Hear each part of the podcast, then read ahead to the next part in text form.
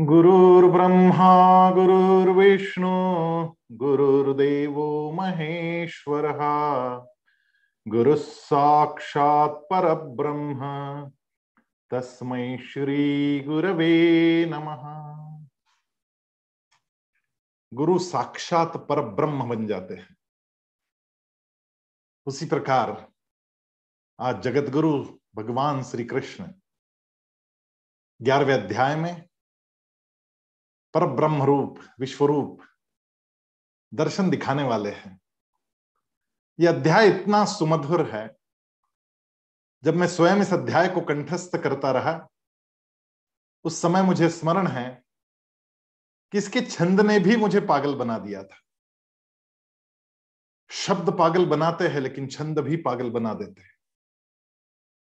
सुनने को अत्यंतिक मधुर ऐसा यह अध्याय कहते हैं कि भगवान के विश्राम का स्थल है। भगवान ने नौ अध्याय अर्जुन के प्रश्नों के उत्तर कहते कहते भगवान बोलते रहे बोलते रहे। लेकिन अब भगवान दिखाने वाले हैं। अपना स्वाभाविक रूप, अपना मूल रूप दिखाने वाले हैं। और जब ऐसा मूल रूप दिखाया जाता है, तब विशेष श्रम नहीं करने पड़ते। बोलना हो तब भी विशेष श्रम करने पड़ते हैं।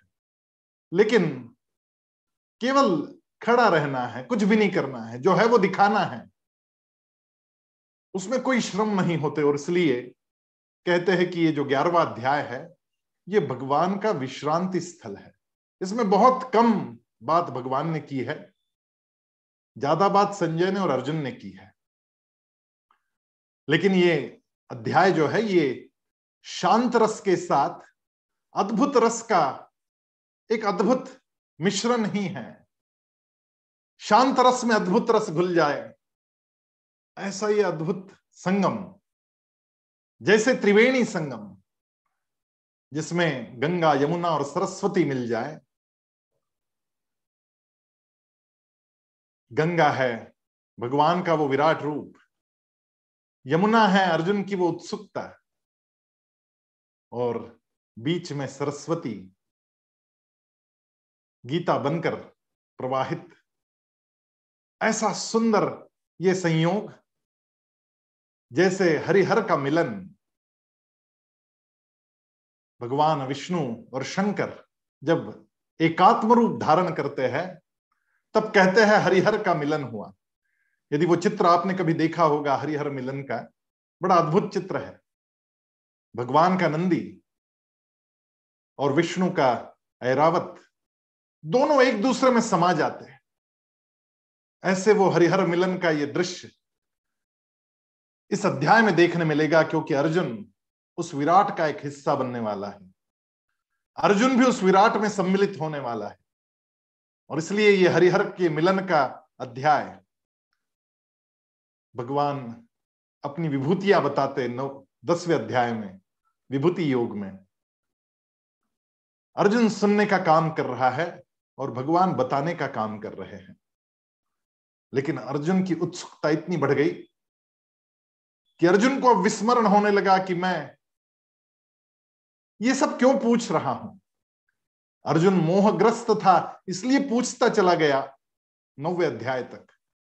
और नौवे अध्याय तक जो जो प्रश्न अर्जुन ने पूछे, वो सारे प्रश्न भौतिक प्रश्न थे कि कैसे मारू इन लोगों को? ये मेरे गुरु, ये मेरे आचार्य, ये मेरे पितामह, ये मेरे बंधु, ये मेरे मित्र, ये मेरे सगे, ये साले, ये शालक। गुरु न हत्वा ही महानुभावान, श्रेयो भोक्तुम भय क्षमपी लोके। हत्वार्थ कामांस्तु गुरु निहैव भुंजीय भोगान रुधिर प्रदिग्धान कैसे मार दो इन सब लोगों को? अर्जुन के मन में संसार की चिंता थी। और दसवें अध्याय में जब विभूति योग भगवान ने सुनाना आरंभ किया, तब उसका ये मोह, उसका अपनापन संसार से लगाव छूटता चला गया और एक स्वाभाविक उत्सुकता उसके मन में जगती गई कि क्या है ये विराट रूप? ये विभूतियाँ भगवान अपने मुँह से कह तो रहे हैं लेकिन क्या मैं कभी देख भी पाऊँगा इन्हें? तो अर्जुन ने बोलना आरंभ किया। अर्जुन कहते हैं, मदनुग्रहाय परमंगुह्यम अध्यात्म संज्ञितम यत्वयोक्तम वचस्तेन मोहोयम विगतो मम। मेरा मोह नष्ट हो गया। अर्जुन बोल रहे हैं, मेरे केवल मुझ पर कृपा करने के लिए आपने जो परम गोपनीय अध्यात्म तत्व जानने का ये वचन मुझे कहा, उससे मेरा मोह नष्ट हो गया। ये दसवें अध्याय के बारे में अर्जुन बता रहा है। कि आपने जो कुछ कहा, वो मुझ पर कृपा करने के लिए कहा?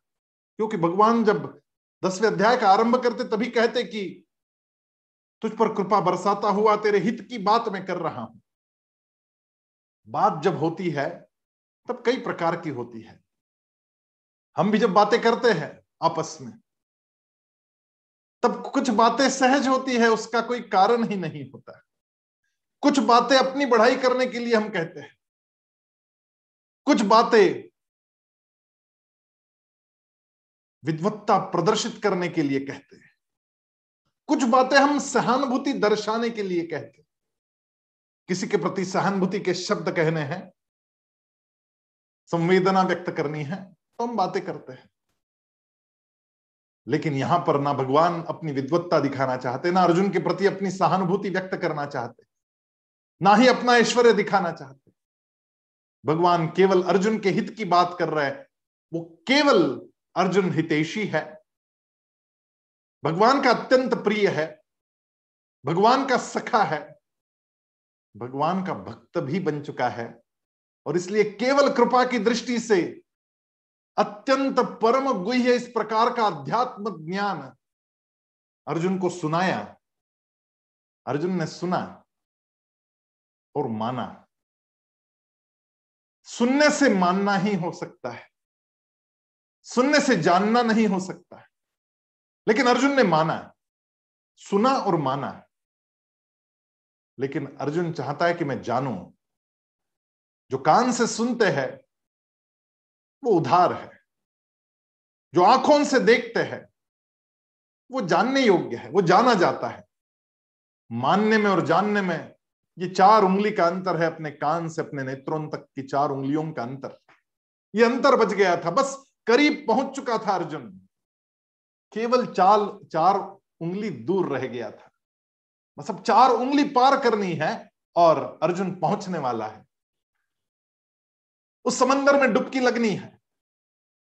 उस विराट से एकाकार होना है। बहुत कम अंतर रह गया था। अर्जुन कह रहा है कि वो परम गोपनीय अध्यात्म आपने मुझे बता दिया। अध्यात्म परम गोपनीय ही हो सकता है, क्योंकि वो दो लोगों में घटता है।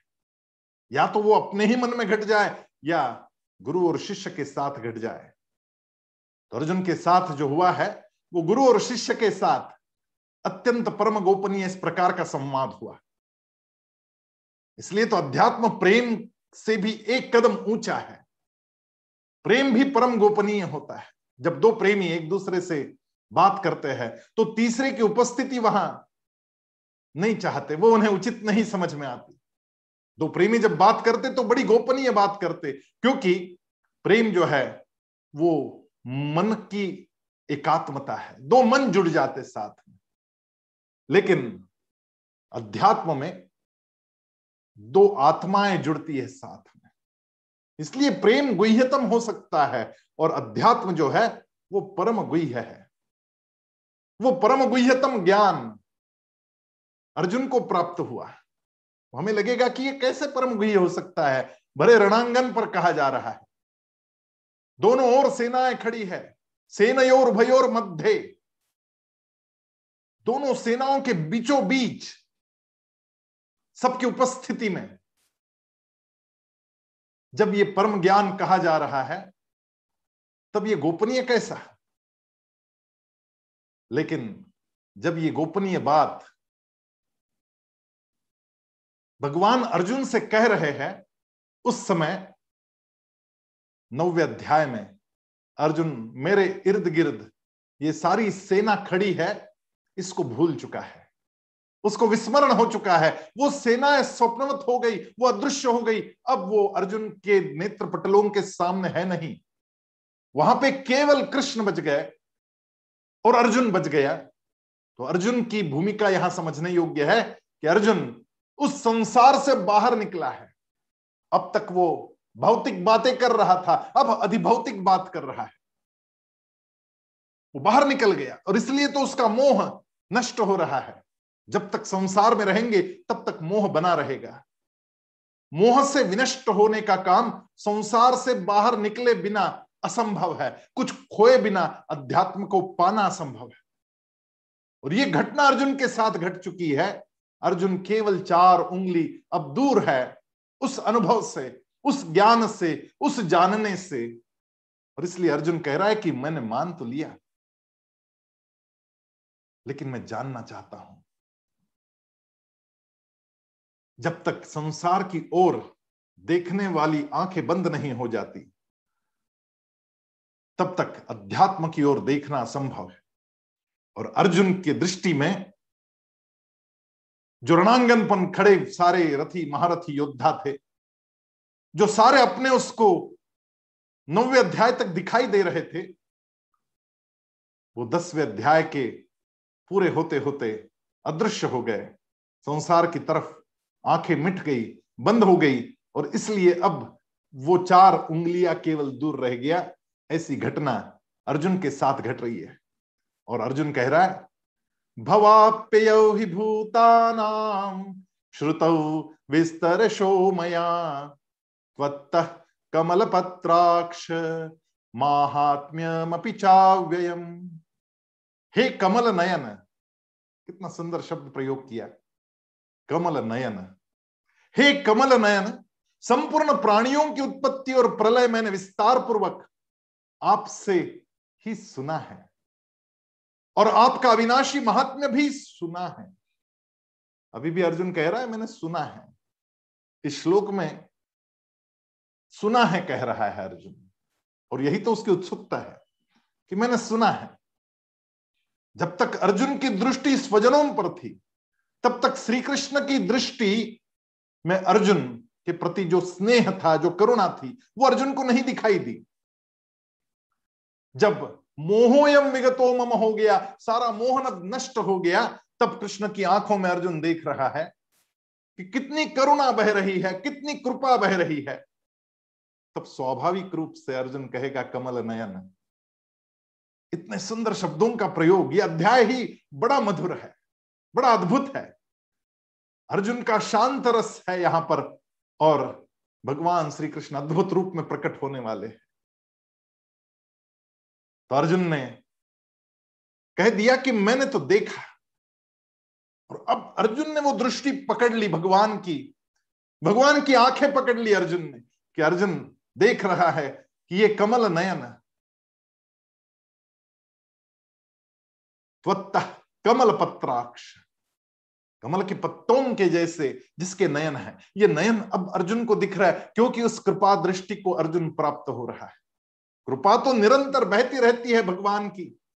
उनकी आँखों से झरती रहती है वो स्नेह सुधा, लेकिन भक्त होते हैं कि पकड़ नहीं पाते। हम नहीं पकड़ पाते भगवान की वो सुधामयी दृष्टि को, क्योंकि हम संसार में लिप्त रहते हैं। और जिस क्षण अर्जुन संसार से अलिप्त हो गया, संसार से जब बाहर निकला तो उसको वो कृपा दृष्टि नज़र आ रही है। और इसलिए कमल नयन कह रहा है अर्जुन, क्योंकि अर्जुन को उस स्नेह भरी वर्षा अब दिखने लग गई। लेकिन अर्जुन कह रहा है कि मैंने केवल सुना, कानून से सुनना ये जानकारी है। और आँखों से देखना ये अनुभूति है। जानकारी से माना जाता है और आँखों से देखने पर जाना जाता है। ये मानने में और जानने में जो अंतर है, वो चार उंगली का अंतर बचा है अर्जुन में। अज्ञान का नष्ट होना सुनने से संभव है, लेकिन ज्ञान का होना यह केवल देखने से संभव है। अर्जुन ने जब सुना तब अज्ञान नष्ट हुआ। मोहो यम विगतो मम। मोह नष्ट हुआ, अज्ञान नष्ट हुआ। लेकिन ज्ञान नहीं हुआ है।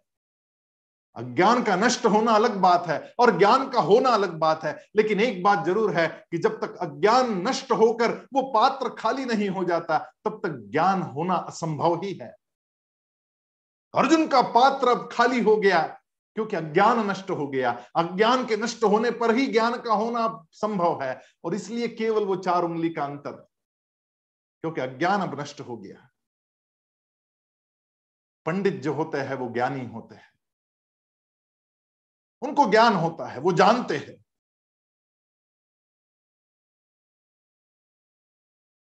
ऐसा क्या हम कह सकते हैं? नहीं। पंडित केवल मानते हैं, क्योंकि उन्होंने सुना है। जब पंडित अनुभव करेगा, उस क्षण वो जानेगा। और अर्जुन की अवस्था यहाँ पर ऐसी ही है, वो मान गया है, मान रहा है, पूरी बात मान, पूरी श्रद्धा है। श्रद्धा होना ये बड़ी आवश्यक धरातल है, ये दृश्य देखने के लिए। अश्रद्ध को नहीं हो सकता ये। और ये सारी बातें सुनकर अर्जुन श्रद्धावान तो हो चुका है। उसने मान लिया, मानना यानी श्रद्धा। अर्जुन की कृष्ण पर पूरी श्रद्धा तैयार हो गई, लेकिन उसकी उत्सुकता अब चरम सीमा पर है। और इसलिए अर्जुन कह रहा है एवमे तद्यथात्व आत्मान परमेश्वर। मान लिया, परमेश्वर है तू। द्रष्टुमिच्छा ते रूपम। ऐश्वरम पुरुषोत्तमम हे पुरुषोत्तम, आप अपने आप को जैसा कहते हैं, यह वास्तव में ऐसा ही है, यहाँ पे मानना है, यहाँ पे श्रद्धा है। कि आप जो कह रहे हैं, वो वैसा है। आई एग्री मैं मान रहा हूँ। हे परमेश्वर, आपके ईश्वर संबंधी स्वरूप को अब मैं देखना चाहता हूँ। कृष्ण के वचनों पर विभूति योग में विश्वास तैयार हो गया, परंतु अब अर्जुन उस चौखट पे, उस चौराहे पर खड़ा है, जहाँ से उसकी श्रद्धा अनुभव में परिवर्तित होने वाली है। श्रद्धा होना अलग और अनुभव में उसका परिवर्तन होना अलग। और इसलिए अर्जुन मान रहा है, लेकिन जान नहीं रहा है। और इसलिए अर्जुन कह रहा है द्रष्टुम इच्छामी द्रष्टुम इच्छामी। दृष्ट यानी देखना, दृष्टि। इच्छा में यानी इच्छा करता हूँ कि मैं तुझे देख लू। तेरे उस रूप को देखना चाहता हूँ। ऐसी इच्छा तभी संभव है जब कोई अपने आप को मिटाने को राज़ी है। यह आसान काम नहीं। भगवान का वो विराट रूप देखना है।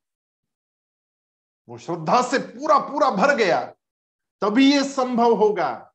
और इसलिए पहले श्रद्धा होना अनिवार्यता है। जब श्रद्धा होगी, तभी तो देख पाएगा। और इसलिए अर्जुन की धरातल पूरी तरीके से तैयार है कि बस बीज डाला जाए और उससे अंकुरन हो जाए।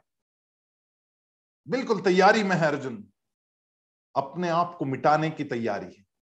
क्योंकि बूंद को जब सागर देखना है, तब बूंद को अपने आप को मिटाना पड़ता है सागर में जाकर।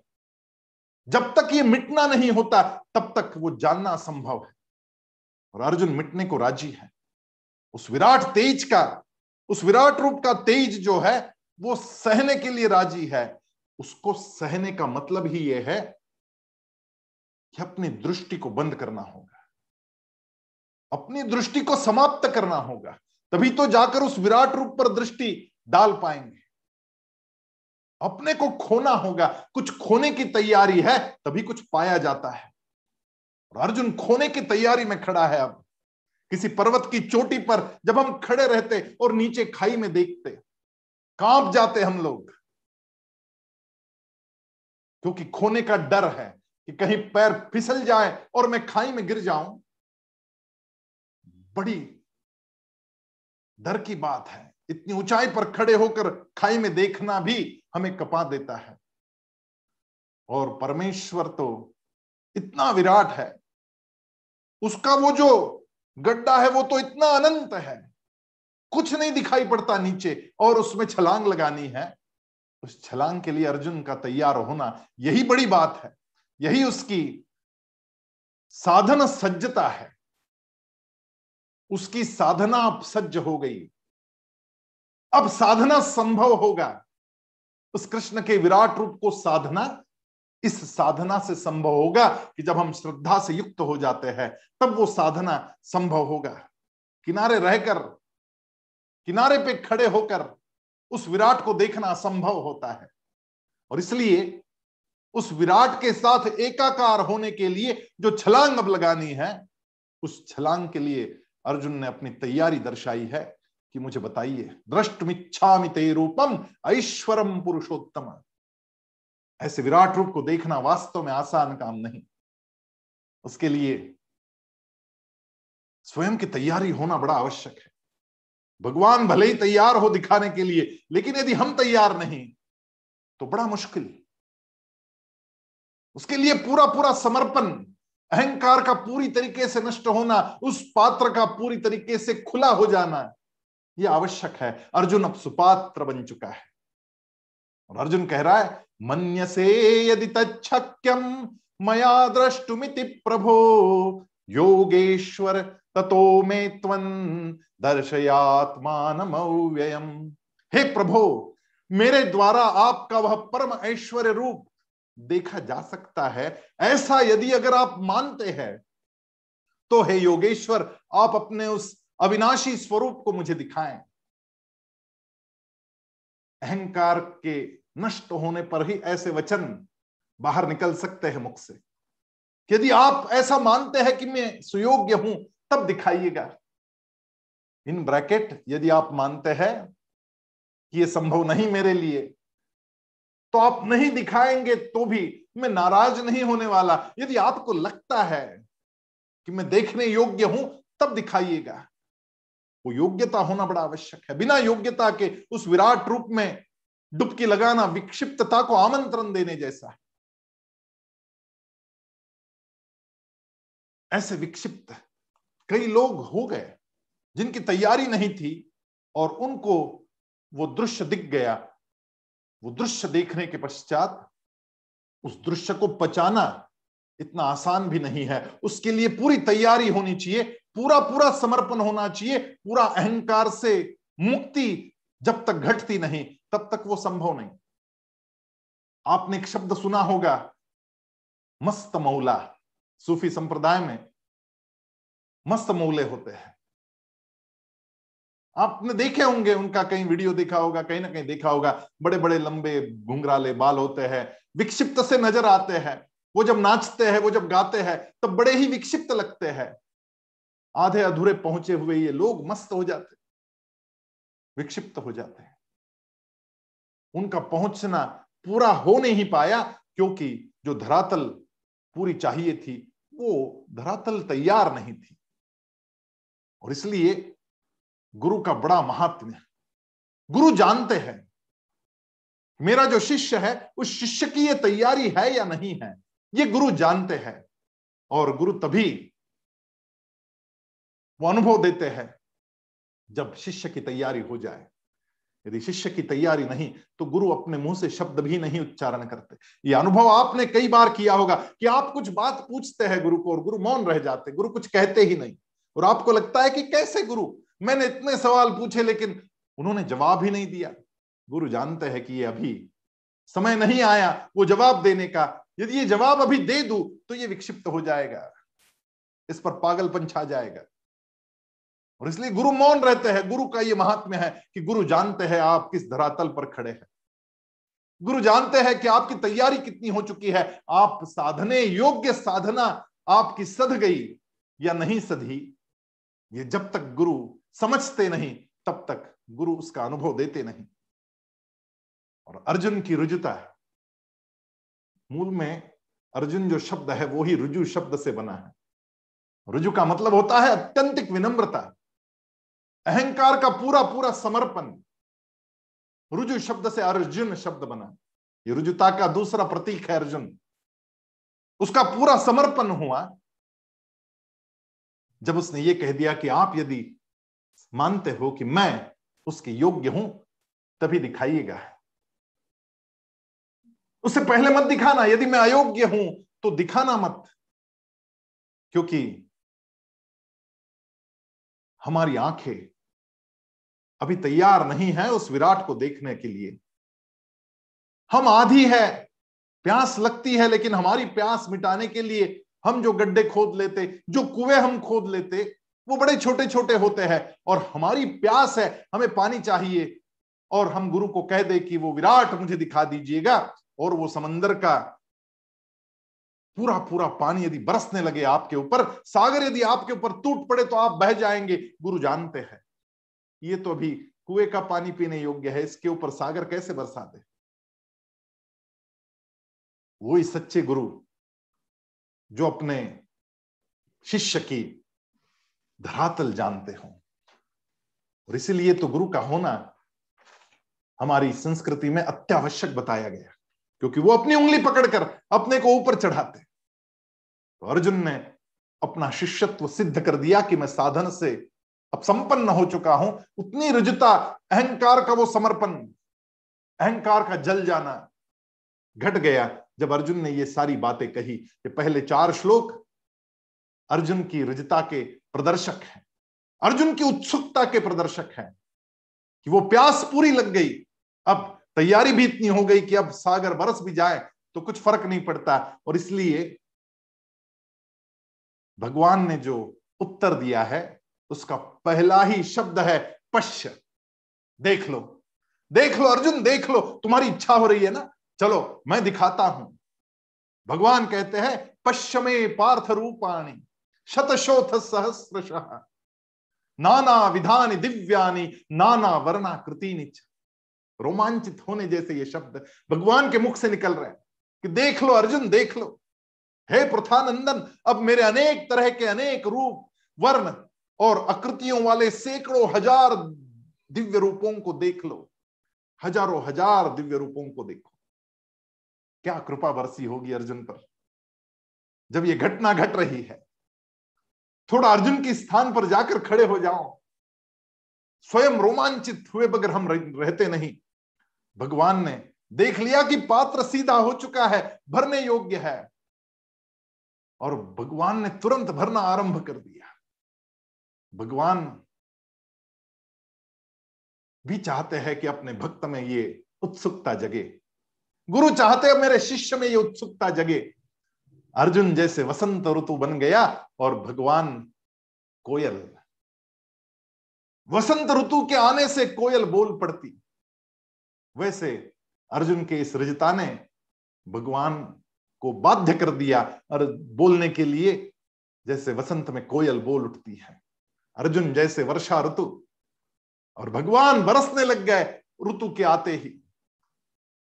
अर्जुन की रुजुता वर्षा की ऋतु बन गई और भगवान बारिश बनकर बरसने लगे। अर्जुन जैसे पूर्णिमा का चंद्र बन गया और क्षीर सागर में ज्वार उठने लगता है पूर्णिमा के दिन। वैसा ज्वार भगवान के अंदर उठने लगा कि आज तो मुझे दिखाना है। भगवान कह रहे, पश्य, देख लो अर्जुन, देख लो।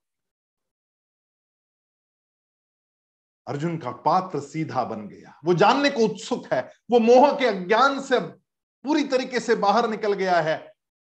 तो पहला शब्द उच्चारण हुआ पश्य। देखो अर्जुन, देखो। गुरु पात्रता देखते और फिर भक्त और भगवान का मिलन कराते। गुरु बिल्कुल कैटलिक एजेंट के जैसे है। उनका रोल वहाँ पर केवल उपस्थिति है। जैसा दूध के दही बनने में जो मिस्ट होता है, जो इस्ट होता है, वो ईस्ट कैटलिक एजेंट का काम करता है। वो करता कुछ नहीं। हाइड्रोजन के दो और ऑक्सीजन का एक, ये दो जब अणु एक दूसरे को मिलते, तब बीच में बिजली हो, तब पानी बनता है। ऐसे नहीं बन जाता। उस बिजली का होना बड़ा आवश्यक है। आसमान में जो बिजली चमकती, कड़कती है उससे वर्षा गिरती नीचे पानी बन जाता है। लेकिन पानी में वो विद्युत नहीं होती, ना दही में वेस्ट होता है, वो केवल कैटलिक एजेंट है। लेकिन उसके बिना हुए यह संयोग घटता नहीं। दूध का दही बन नहीं सकता बिना इष्ट के। उसी प्रकार भगवान और भक्त का जो संयोग करवाना है उसके लिए गुरु का वहाँ उपस्थित होना बड़ा आवश्यक है। और भगवान श्री कृष्ण यहाँ पर जगत गुरु की भूमिका में है। पात्रता देख रहे हैं और पता चल गया कि अब अर्जुन पात्र बन गया तो वो उत्प्रेरक बन रहे हैं, वो उद्दीपक बन रहे हैं, वो कैटलिक एजेंट बन रहे हैं। अर्जुन का विराट से मिलन करवाने वाले हैं अब श्री कृष्ण भगवान और भक्त का मिलन घटने वाला है। एक अद्भुत घटना घटने वाली है। अर्जुन दसवें अध्याय को पूर्ण होने से पहले यदि ये इच्छा जताता कि मुझे देखना है तो क्या भगवान वो विराट रूप का दर्शन देते? नहीं देते। क्योंकि नौवे अध्याय तक अर्जुन जो है,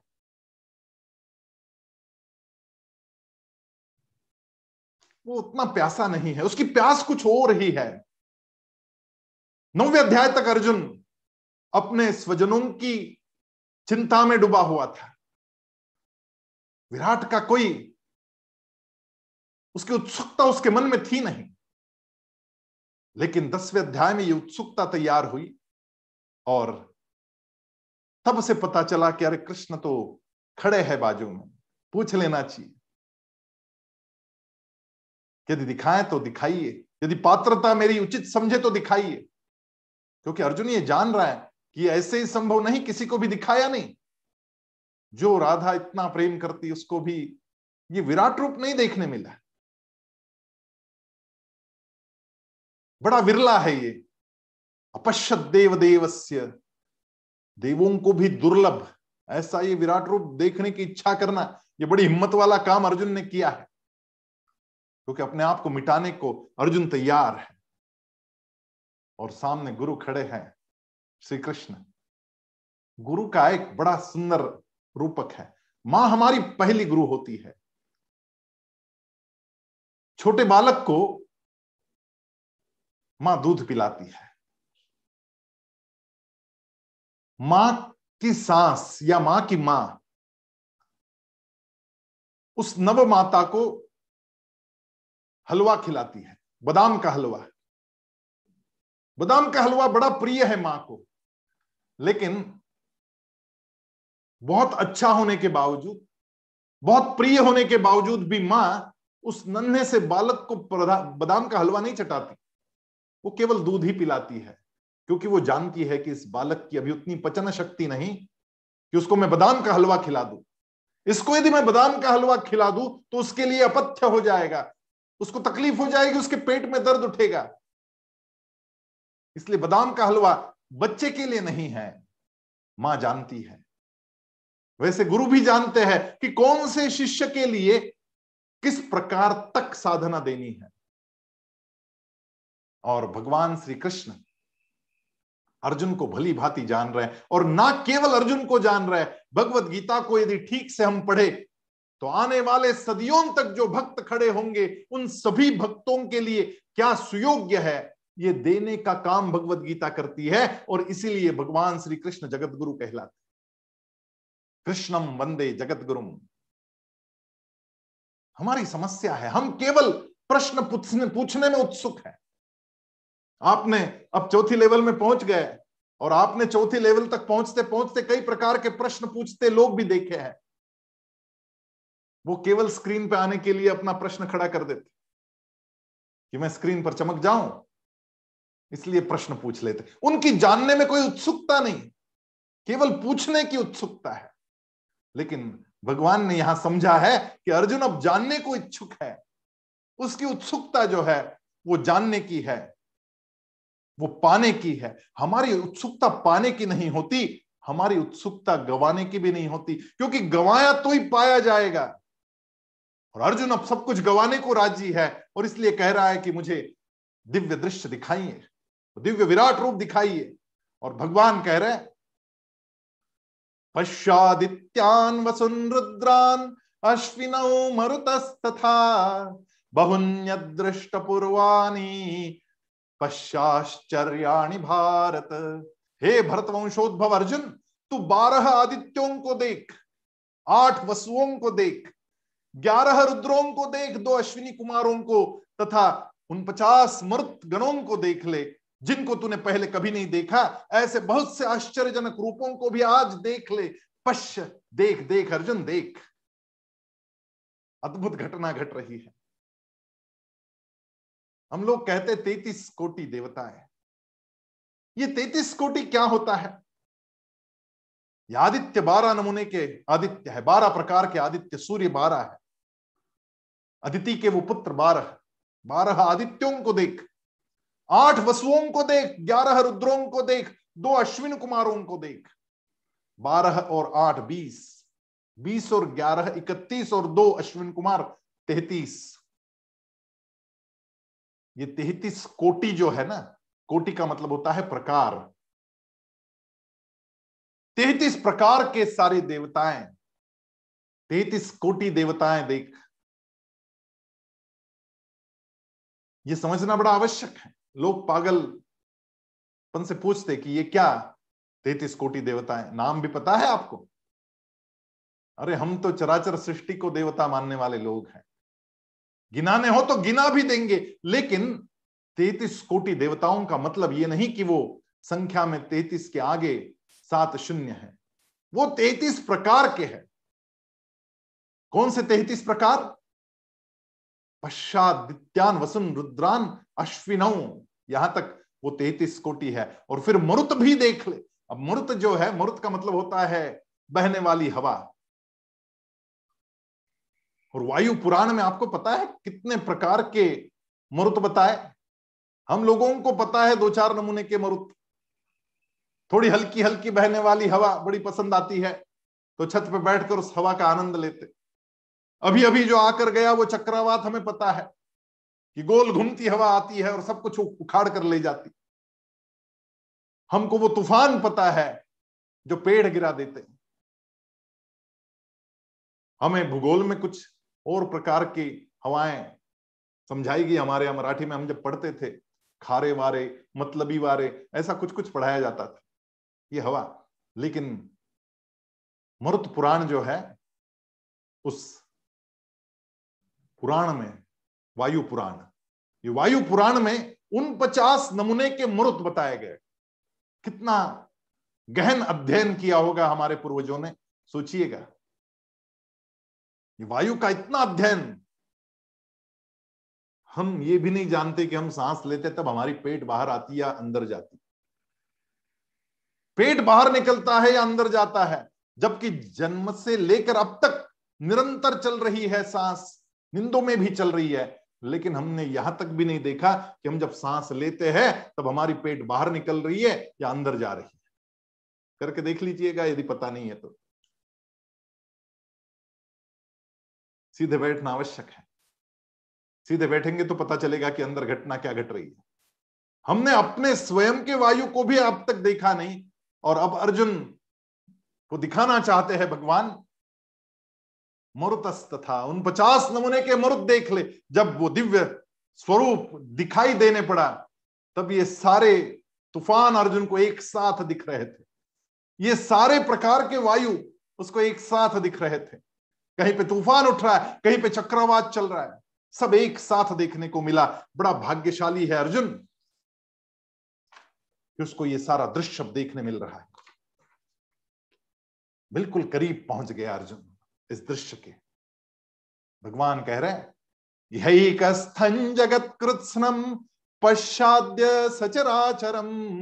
मम देहे गुड़ाकेश यच्चान्य द्रष्टुमिच्छसी हे नींद को जीतने वाले अर्जुन, अब यहाँ पे नींद को जीतने वाले क्यों बताया जहाँ जहाँ पर अर्जुन का या कृष्ण का कुछ नाम दिया गया, वहाँ पे उसका बड़ा संदर्भ है।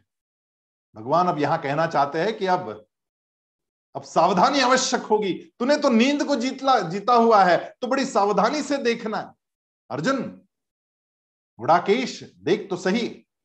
मेरे शरीर के एक देश, एक अंग में, छोटे से अंग में भी चराचर सहित संपूर्ण जगत को अभी तू देख ले।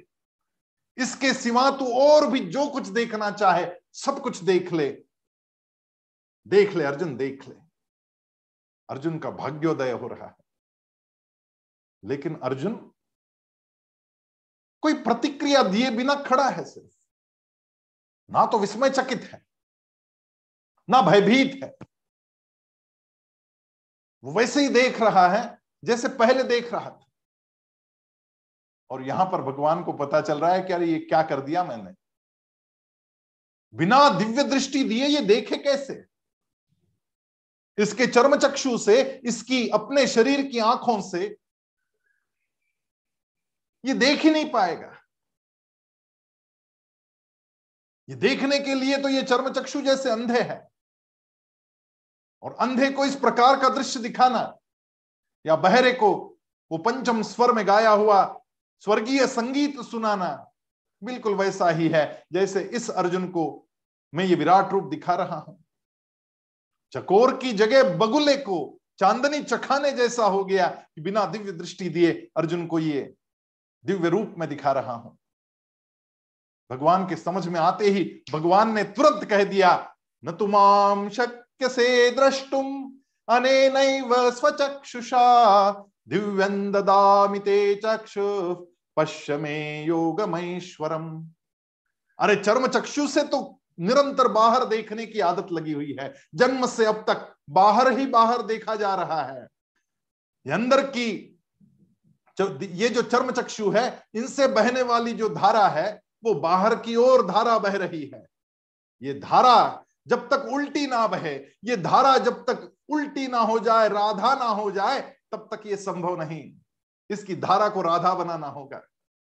बाहर जाने वाली दृष्टि को अंतर्दृष्टि में परिवर्तित करना होगा।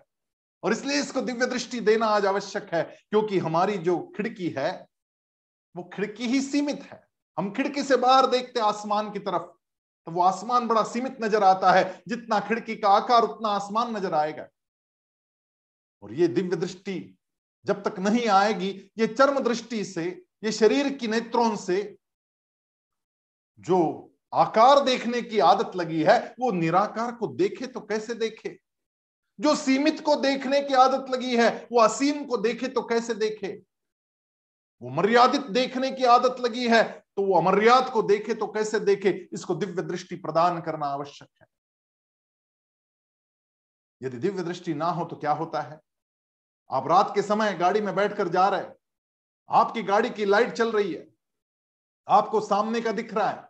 और जैसे ही सामने से कोई बड़ा ट्रक आता है, उसके जो अपर लाइट्स उसके जो आपकी आँखों में चले जाते, वो प्रकाश, एक गाड़ी का प्रकाश आपकी आँखों में जाते ही क्षण भर के लिए आपके सामने अंधेरा छा जाता है। कुछ नहीं दिखाई देता है, जबकि आपकी गाड़ी की लाइट चल रही है, उसके बावजूद आपको कुछ नहीं दिखाई देता, वो सामने से आने वाली लाइट आपकी आँखों में जाती और आप अंधे हो जाते। दोपहर के तपते सूर्य की तरफ़ देखिएगा नज़र डालकर उसके बाद जैसे ही वो प्रकाश हम देखते हैं, वैसे ही हम अंधे हो जाते कुछ नहीं दिखाई देता, सारा अंधेरा छा जाता है। इतना बड़ा प्रकाश देखने के बावजूद अंधेरा छा जाता है। ये घटना घटती है। तो स्वाभाविक रूप से अब जब अर्जुन को दिव्य विराट रूप दिखाना है, वो विश्वरूप दिखाना है तो ये सारी आँखें इसकी काम नहीं आएगी। इसको तो दिव्य दृष्टि प्रदान करनी पड़ेगी। तो भगवान ने अर्जुन को दिव्य दृष्टि का दान दिया। क्या होता है? ये दो शब्द बड़े मज़े के हैं। अंधकार और अहंकार।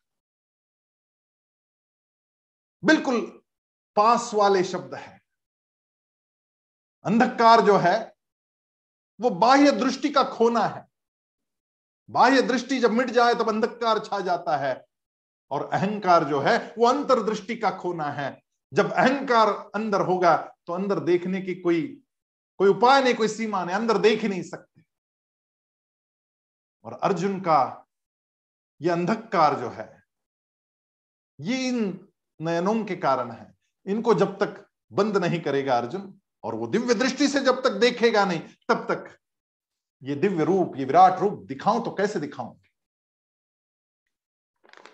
तो भगवान ने अर्जुन को दिव्य दृष्टि प्रदान की और फिर उसके बाद संजय बोलने लगे। वास्तव में घटना ये चाहिए था कि अब ये जब देख लिया, तब अर्जुन के मुँह से कुछ तो उद्गार निकलने चाहिए थे। लेकिन अर्जुन नहीं बोला है, अब संजय बोलना आरंभ करते हैं। संजय कह रहे एव मुक्त्वा ततो राजन महायोगेश्वरो हरि दर्शयामास पार्थाय परमम रूपमेश्वरम। हे राजन, ऐसा कहकर फिर महायोगेश्वर भगवान श्री कृष्ण ने अर्जुन को अपना परम ऐश्वर्य रूप दिखाया। ये अर्जुन क्यों नहीं बोला? स्वाभाविक है, जब इस प्रकार की घटना घट जाए तो स्तब्धता आनी ही आनी है।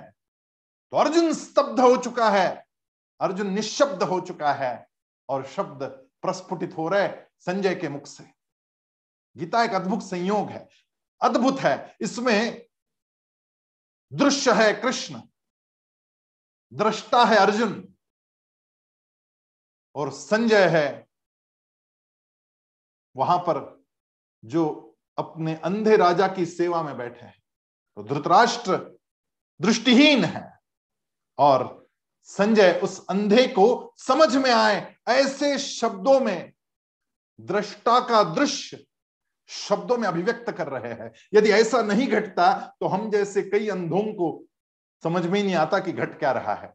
अर्जुन ने जो देखा, वो अभिव्यक्त करने का काम संजय कर रहा है। किसके लिए? अंधे धृतराष्ट्र के लिए।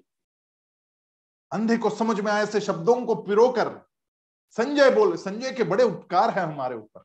यदि संजय इन शब्दों में अभिव्यक्त नहीं करता तो शायद भगवान के वो शब्द हमें समझ में नहीं आते। क्योंकि हम भी तो अंधकार से और अहंकार से अंधे ही है। हमें समझ में आए इसलिए संजय की वाणी बड़ी अद्भुत है कि परम ऐश्वर्यवान रूप दिखाया ऐश्वर्य। दर्शया मास पार्थाय परमम रूपम ऐश्वरम ऐश्वर्य और ईश्वर। ईश्वर ऐश्वर्य का ही तो प्रतीक है। वो ईश्वर का विराट रूप। उसमें से भी पहले क्या दिखा? ऐश्वर्य रूप पहले दिखा है, बाद में वो सारा अद्भुत रूप बाद में आ रहा है। वो विभत्स रूप बाद में आ रहा है।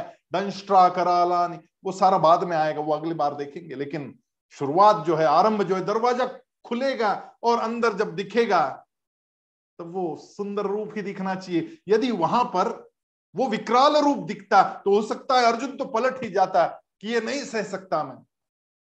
लेकिन अर्जुन को जो प्रिय लगेगा, ऐसा रूप भगवान पहले दिखा रहा है परमम रूपमेश्वरम तो अर्जुन अंदर प्रवेश कर जाए, हमारे अंदर बैठा अर्जुन भी प्रवेश करे अंदर, इसके लिए भगवान ने परम ऐश्वर्यवान रूप पहले दिखाया।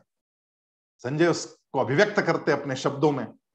अनेक वक्त नयनम अनेकाद्भुत दर्शनम अनेक दिव्याभरणन दिव्यानेकोद्यतायुधम अरे, जिसके अनेक मुख में देख रहा हूँ, जिसको अनेक नेत्र लगे हुए हैं, अनेक तरह के अद्भुत दर्शन है, अपने दिव्य आभूषण पहने हुए हैं, हाथों में उठाए हुए अनेक दिव्य आयुध है, जिनके गले में दिव्य मालाएँ हैं।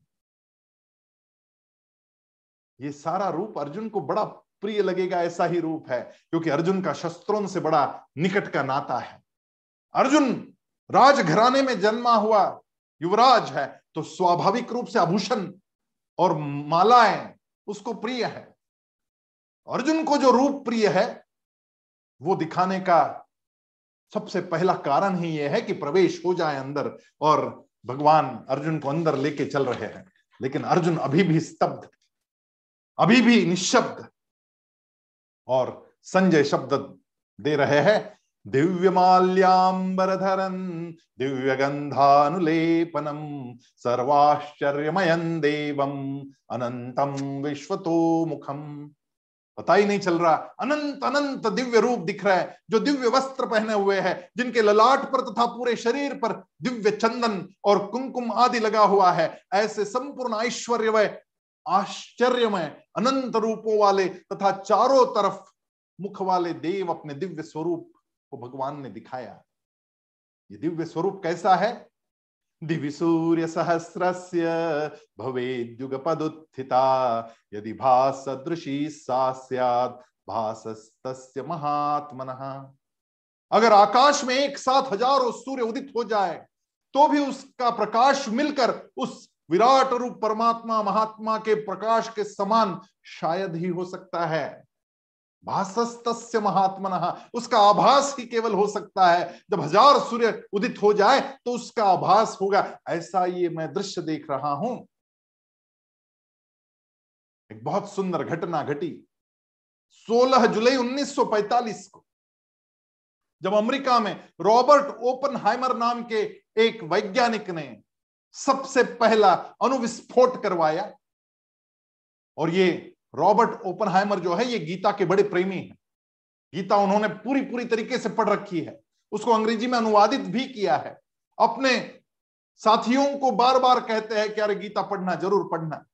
और जैसे ही उस अणुबॉम का विस्फोट, उन्होंने पहले अणु का विस्फोट किया, तब उन्होंने जो उद्गार लिखे है, वो ये है कि मैं वही देख रहा हूँ जो भगवत गीता में कहा गया दिव्य सूर्य सहस्त्र भवेद्युग पदुत्थिता हज़ारों हज़ार सूर्य एक साथ उदयमान हो जाए, ऐसा संहारक रूप में देख रहा हूँ। भगवान अपना संहारक रूप धारण किए हुए आए हैं। गॉड का मतलब ही होता है G for generator O for operator और डी फॉर डिस्ट्रॉयर जो सृजन करता है, जो संवर्धन करता है और जो संहार करता है, वो ब्रह्मा, विष्णु और महेश का रूप। वो एक ही परमात्मा का रूप और ऐसा विध्वंसक रूप। हज़ारों हज़ार सूर्य उदित हो गए। उनकी आभा भी फीकी पड़ जाए। बस आभास। अब ये संजय बता रहे हैं, वास्तव में बड़ा मुश्किल है किसी अंध व्यक्ति को प्रकाश के बारे में समझाना। धृतराष्ट्र अंधे हैं और उनको प्रकाश के बारे में समझाने की कोशिश संजय कर रहे हैं। जिसने कभी प्रकाश को देखा ही नहीं, वो यही कहता है कि प्रकाश नाम की कोई चीज़ नहीं। अक्सर अंधे ऐसी ही बात करते कि प्रकाश कोई चीज़ है ही नहीं। क्योंकि वो ये मानने को राज़ी नहीं होते कि मैं अंधा हूँ। इसलिए ये कहना उनके लिए आसान हो जाता है कि प्रकाश है नहीं। नास्तिक भी बिल्कुल वैसे ही होते।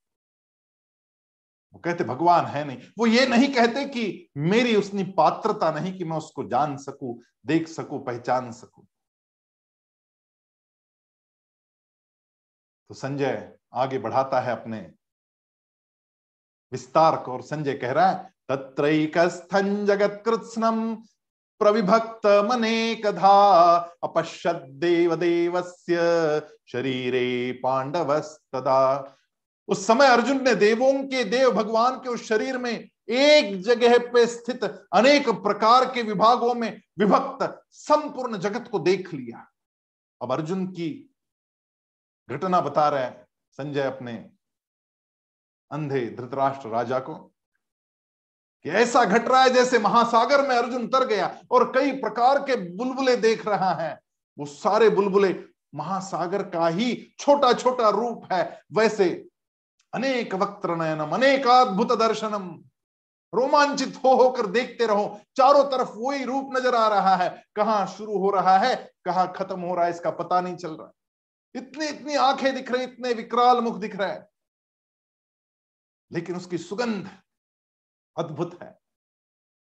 ऐसी अलौकिक सुगंध उसके प्राकट्य के बाद ही संभव है। संजय कह रहे हैं ततस्स विस्मयाविष्टो हृष्टरोमा धनंजय प्रणम्य शिरसा देवं कृतांजलिभाषत स्वाभाविक प्रतिक्रिया अर्जुन की क्या हुई? संजय समझा रहे राजा धृतराष्ट्र को।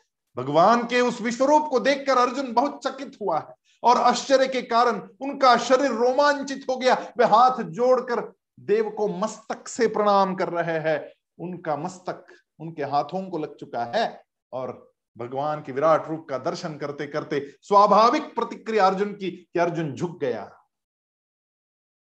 उसने मस्तक झुका दिया। प्रणाम कर लिया। द्वैत समाप्त हुआ, अद्वैत आरंभ हुआ। अर्जुन अद्वैत के भाव में प्रवेश कर गया। इतनी देर केवल विस्मय चकित होकर देखता था, लेकिन अब मौन अर्जुन स्तब्ध था और कोई हलचल नहीं थी। अब जब अद्वैत घट गया, तब थोड़ा संभला और फिर हलचल घटी। हलचल जो घटी, वो क्या घटी? तो उसका मस्तक झुक गया और हाथ को टिक गया। और मस्तक झुकाकर उसने दोनों हाथ जोड़कर कृतांजलि भाषत दोनों हाथ जोड़कर अपना अभिप्राय कहना आरंभ किया। बोलने लगा अर्जुन आश्चर्यचकित है, रोमांचित है। अर्जुन के जन्म जन्मांतर का भाग्य अब उदय हो रहा है। जैसे पहली वर्षा के पश्चात पहाड़ों के ऊपर छोटी छोटी हरियाली दिखने लगती है, वैसे पूरे अर्जुन के शरीर पर रोमांच उठ खड़े हो गए उस दिव्य स्वरूप को देखने के पश्चात। जैसे भ्रमर कमल में अटक जाए और फिर अंदर ही उड़ता रहे और उसकी हलचल से कमल डोलता रहे। वैसा अर्जुन ने वो रूप अपने अंदर भर लिया और अर्जुन कमल सा डोलने लगा। भगवान ज्ञानेश्वर की उपमाएँ ज्ञानेश्वरी में लिखी हुई अद्भुत उपमाएँ है कि चंद्र के उदय होते ही समंदर में जैसे ज्वार उठना आरंभ होता है, वैसे अर्जुन ने जब सामने अपने वो विराट रूप देखा, तब उसके मन से वो ज्वार उठने लग गया।